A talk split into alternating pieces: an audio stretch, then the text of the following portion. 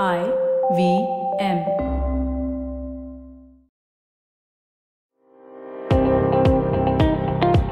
Welcome to All Things Policy, a daily podcast supported by Pragati, a flagship media initiative of the Takshashila Institution. We are a bunch of policy nerds based in Bengaluru, and we like to bring fresh perspectives to Indian affairs and an Indian perspective to global affairs. So grab a cup of coffee, sit back, and join us for today's chat. Hello, everyone, and welcome to yet another episode of All Things Policy. My name is Suman, and I have with me my colleague Apoorv. Today, we are going to discuss, or at least try to understand, what India's hunger and nutrition challenges. The topic itself is very vast, and we would not be able to cover all facets or all challenges regarding this. But we hope to give you an overview of the entire challenge that is before the country. Yeah, the whole, I mean, it has been in the news the last whole week because we saw a paper uh, or a news item being published that the Global Hunger Index, which is published by an Irish aid organization and a German NGO, actually ranked India 101 out of 116 countries. And as always, this has created much furor in the press we don't want, I mean, the index is one thing, but we need to understand the entire landscape, the entire challenge that is before us. The index is just a measure. However, to understand this reality, we need we need a lot more uh, in-depth analysis, and there is no better person than Apoorv, who has done significant amount of work in the development sector. He's currently with us working as uh, staff program manager. He will help us understand basic concepts and then we can talk about the index itself. Apoorv, welcome to the show. Hey, thanks, uh, Suman. And uh, I think what has uh, uh, happened, Suman, is that two interesting reports or studies have been published in a span of one month. So, Global Hunger Index of 2000 of, of 2021, which was published this week. But we also sort of uh, need to understand that uh, a few weeks ago, PLOS published a report which says that Indian adults, and specifically in the age of 15 to 25 and 26 to 50, their average heights are actually declining uh, with respect to other adults worldwide. And uh, the authors who are public uh, health scholars and nutrition scholars uh, they argue that we have to move beyond genetics because the conventional understanding is that it is because of the genes, the specific Indian genes, that the heights of Indian adults, both men and women, or children are that's why their their heights are low. Uh, and there has been a sort of ferocious and and a sort of at, at times very argumentative debates a few years ago between a few scholars which i will come come to after a short while. And they argue that it is because of genes indian genes and genetic sort of altering. That is why uh, the average uh, height of indian adult or indian children are low as compared to others. So uh, um, but several so are you i mean that becomes an easy cover to you know mask other things right? When you blame that becomes an easy cover to mask other things yeah yeah because uh, that's where I, I mean in 2013 arvind panagariya uh, economist uh, he published a paper in i think july or august 2013 i think it was that year when i when i ventured into development sector and this debate became really very interesting. Uh, so he published a paper uh, in the in, in epw in which he argued that it is uh, because of genetics and some of the flawed methodology that WHO uh, adopts. That is why the average, uh, that is the prevalence of malnutrition and specifically stunting, which is uh, the height uh, per uh, height uh, per age ratio, is is is prevalence of stunting is high in India as compared to sub-Saharan Africa countries. So he used sort of you know examples of 11 sub-Saharan African countries, and he has compared the life expectancy infant mortality rate, under 5 mortality rate with India. And he shows that life expectancy is better in India as compared to sub Saharan African countries. And infant mortality rate and other child mortality rates are lower in India. But for some very weird reason, the stunt prevalence of stunting in India is higher in India as compared to sub-Saharan African countries. Uh, because of this paradox, so he argues that this paradox may be due to better health facilities in India as compared better uh, as compared to sub-Saharan African countries, and this is and stunting could be because of genetic uh, genetical factors and not because of you know maybe you know other factors such as gender or or, or sanitation or malnutrition. To counter his views, there were several scholars who published their sort of pieces and rebuttals in the subsequent issues of EPW, saying that no, I think this is a wrong sort of an assessment, and there are several other factors, such as status of women, the low birth weight of the child could be because of of, of an anemic mother and low birth weight mother. Maternal health. It could also absolutely absolutely so maternal health is is completely correlates to the uh, nutrition uh, and the and the healthy healthy baby so that that could be one factor disease due to poor sanitation could be other factor. Breastfeeding could be other factor. The status and the agency of women in a society or in a family could be other factors. So so this is what uh, i think lay of the land in uh, india is with respect to malnutrition. I would just like to add another sort of point here that this is what is also called a south asian enigma. And this term was coined by in 1996 by a, a scholar uh, ramalingaswami and he said that uh, th- this is precisely what he said that in India, uh, Pakistan, and Bangladesh, we have high per capita incomes, low child mortality rates, uh, but uh, significantly higher stunting rates than sub-Saharan African countries. And that is why he said that we need to focus, our focus should be beyond genetics and we should focus on other factors that I have just spoken about. Yeah, again, when you're talking about this South Asian enigma, we, I mean, in common parlance, we tend to compare you know all these uh, nutrition or health or any of these you know um, parameters as such. We compare them with more developed countries and that is a flaw that most of us make. That is a mistake that most of us make. So the right frame to actually compare is what i have understood from reading is actually to compare china because of the number of people, you know, the size, the population size. Uh, Bangladesh, because of how recently they started on their development uh, trajectory, and Vietnam, for because they we have comparative uh, per capita incomes. So, is that a right uh, way to look at this whole thing? I mean, comparing with with the other South Asian countries, do you think that is a good comparison to make? Right. Yeah, we can compare uh, India with respect to other South Asian countries, Suman, uh, as long as we are aware of nutrition specific that are direct factors and nutrition sensitive or indirect factors that impact uh, chi- child's uh, nutrition status. So, nutrition specific factors could be access to food, food security, or the health of a mother, whereas nutrition sensitive could be not so direct factors such as status of a woman or sanitation disease ecosystem environments and and so on and so forth yeah right i get so that. I think now have... i think now that that distinction is clear because otherwise hmm. we tend to mix up all of them as direct causes right. for for right. malnutrition right yeah that's good right right so you you mentioned Bangladesh, and I think Bangladesh is a is a very is an outlier and is is a is a classic case study to to understand what you know what kind of policies could work and improve nutrition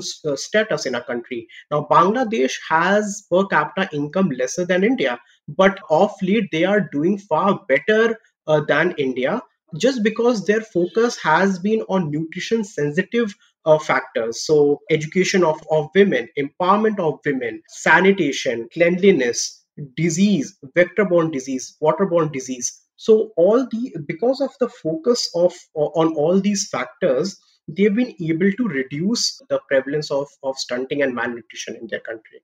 Okay, that's that's very interesting. The other uh, uh, interesting thing I read was Vietnam. Okay, Vietnam and India both had uh, similar trajectories in terms of you know economic growth etc but large poverty reductions happened because of set of economic reforms but vietnam recorded large reductions in malnutrition or any of those. But in the corresponding period of good economic growth, the, that was not true for India. I mean, it is it is really uh, perplexing to see why that could be so, because I think their approach was more on specific programs for nutrition enhancement and you know i mean you know re- reduction ex- in expenditure ex- expenditure based poverty and calorie based undernutrition. That is that has been their focus. However in india we have you know tried a dif- tried different things and that i mean of course there are a lot of things to learn from what has happened with it, what we have learned through the years in india. But i think it's important to keep in mind what others have done so that you know you know we could inculcate a few of these things going forward. Yeah so having discussed the basics of it we'd like to take a quick break. We'll come back and study the uh, architecture the the service delivery architecture in India, as well as we will talk about the uh, health, health index itself and what was what what was wrong, what was right in it.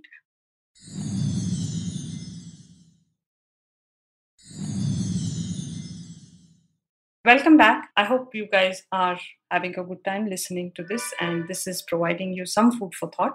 So we will go on to what, how is, how are all these nutrition and health schemes actually, you know, implemented in India?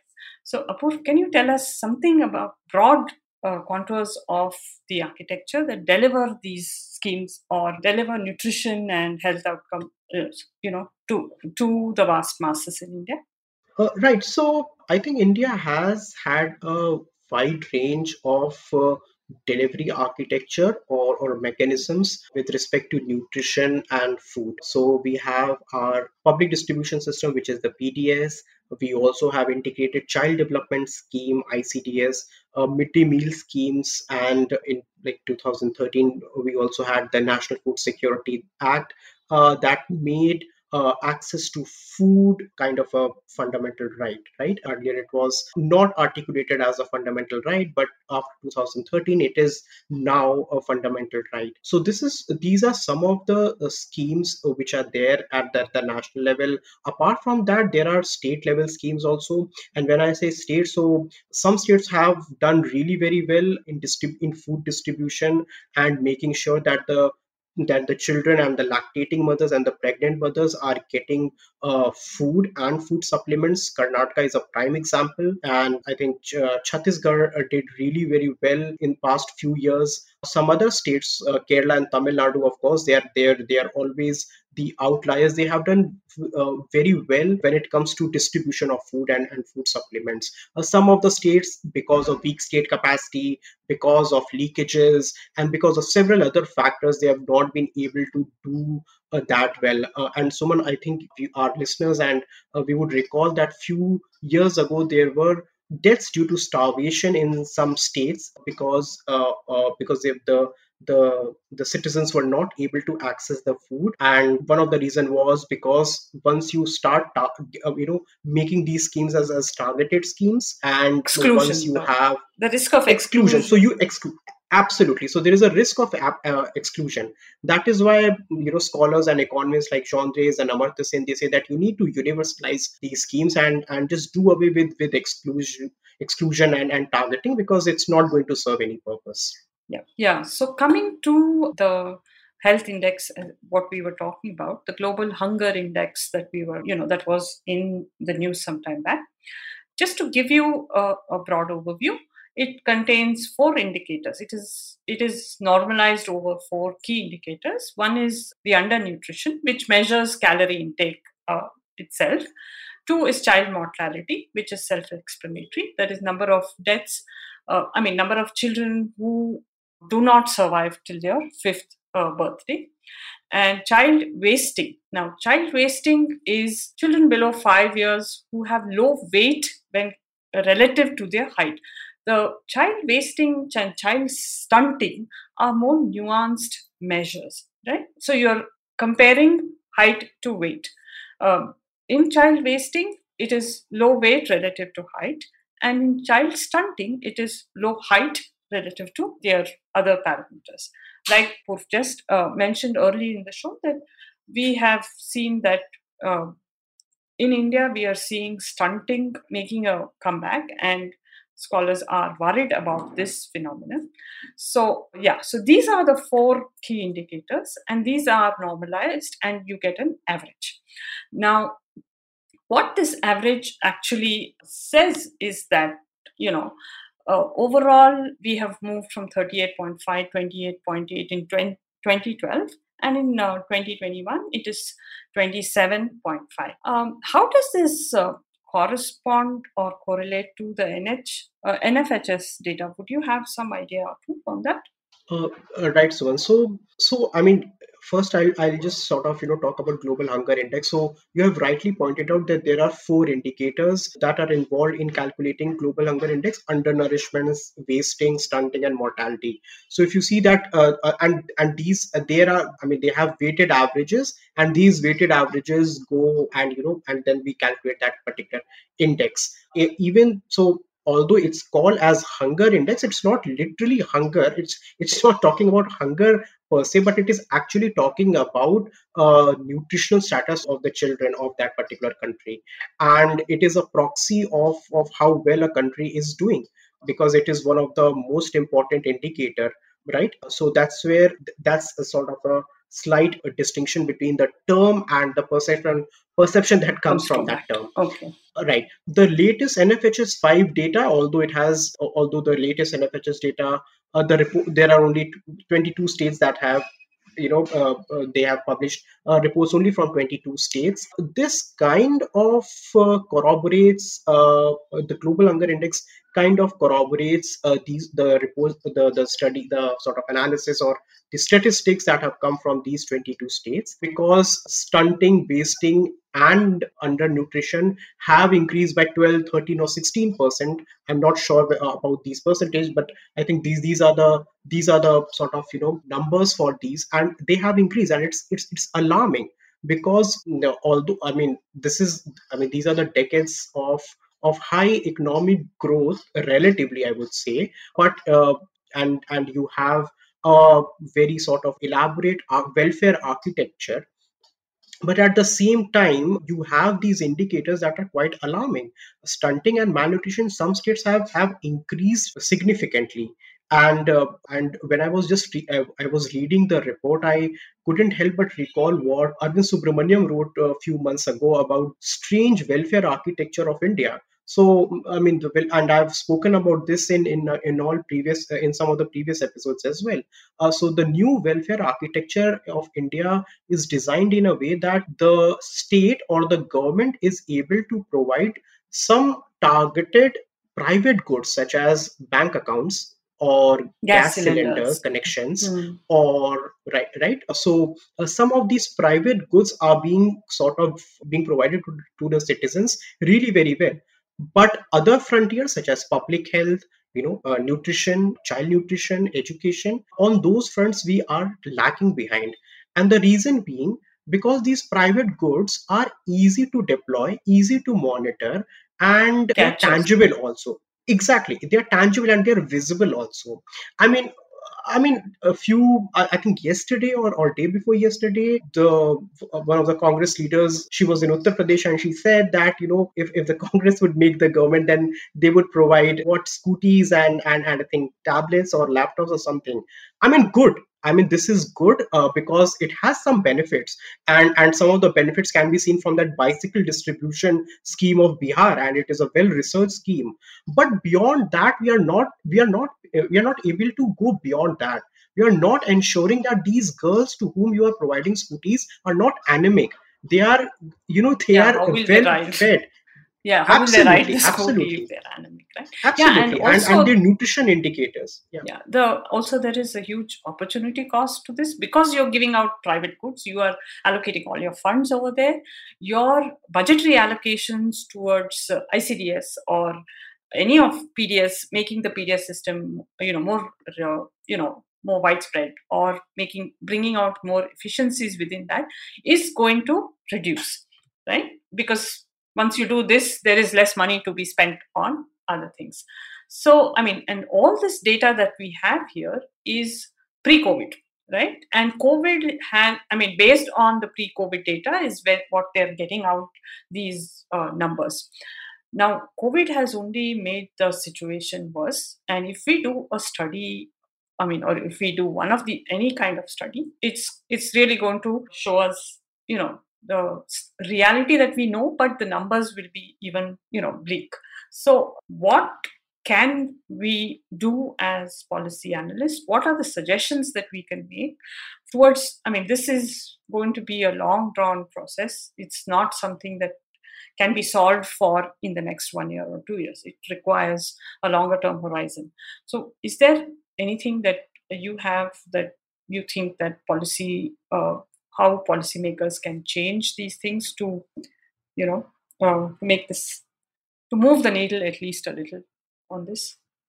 I think so. Um, uh, I think, uh, Suman, the first thing that the policy makers or the political actors, because that's where the entire sort of policy is is, is centered. That's the epicenter. I think they should they should uh, get away with the focus of these targeted private goods and and you know uh, start delivering on public goods that have a widespread public impact and and that that that builds human capital in our country. So that's that's the bare minimum thing that they can do. Second as you rightly said that uh, because of covid-19 because of pandemic most of the supply chain sort of infrastructure through which some of these sort of food schemes or nutritional schemes were delivered they got they have been affected uh, disrupted absolutely. So we need to go back and and and start plugging plugging the the holes there and start sort of transforming and and reforming some of those schemes. When there was a you know in 2020 right after the first pandemic thousands and thousands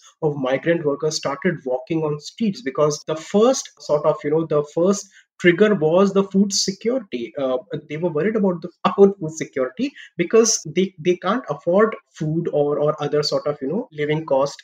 Basic uh, basic uh, necessities in there. And there was no support system. In fact it was a civil society organizations and and and good samaritans who who stepped in and and and you know plugged that hole. There should have been scheme or a policy that could have taken that could that could have taken care of these migrant workers nutritional kind of sort of you know status. So there are several things that that the state or the policymakers can do um, and and uh, i think uh, there are a lot of good sort of ideas up out there and they just need to sort of go out and reach out to, to experts and, and researchers who have done you know uh, amazing job in in studying and researching these uh, topics and, and and get their ideas while while uh, designing their policies. Yeah. So all these indices whatever ease of doing business global hunger index or something else they are just they just point us to a certain you know uh, certain direction or so. But when we make that you know that as a target then we are losing you know we are losing the big picture the broad picture. So like as somebody said when a measure becomes a target it just ceases to be a good measure. So i think we can you know end with saying that this is a chronic problem needs to be addressed at you know priority needless to say. But the indices just help with pointers and the work on the ground needs to just continue as you know with greater rigor. Would you give your closing thoughts uh, no, I, I think absolutely, Suman. I, uh, of course, one index or or one uh, number or statistic shouldn't drive our policies or or shouldn't uh, help us change the way we look at at a particular issue but there are several other factors uh, that we have spoken in this uh, episode. Uh, we need to focus on those factors. they may not directly impact uh, the nutrition status or hunger status. It, they may not impact in next four, five, or ten years, but it may impact in fifteen or twenty years because most of these things are intergenerational. Thank you, thank you so much, Apoorv. Thank you for joining us, and we'll catch you in another episode. Thank you. Thank you so much.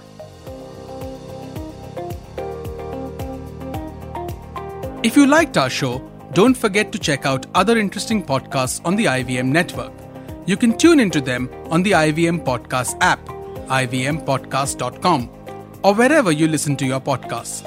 You can also follow IVM on social media. The handle is at IVM Podcasts on Twitter, Facebook, and Instagram. And hey, If you'd like to dive into Takshashila's research on technology, strategy, and economic affairs, check us out at our Twitter handle at Takshashila INST or our website takshashila.org.in.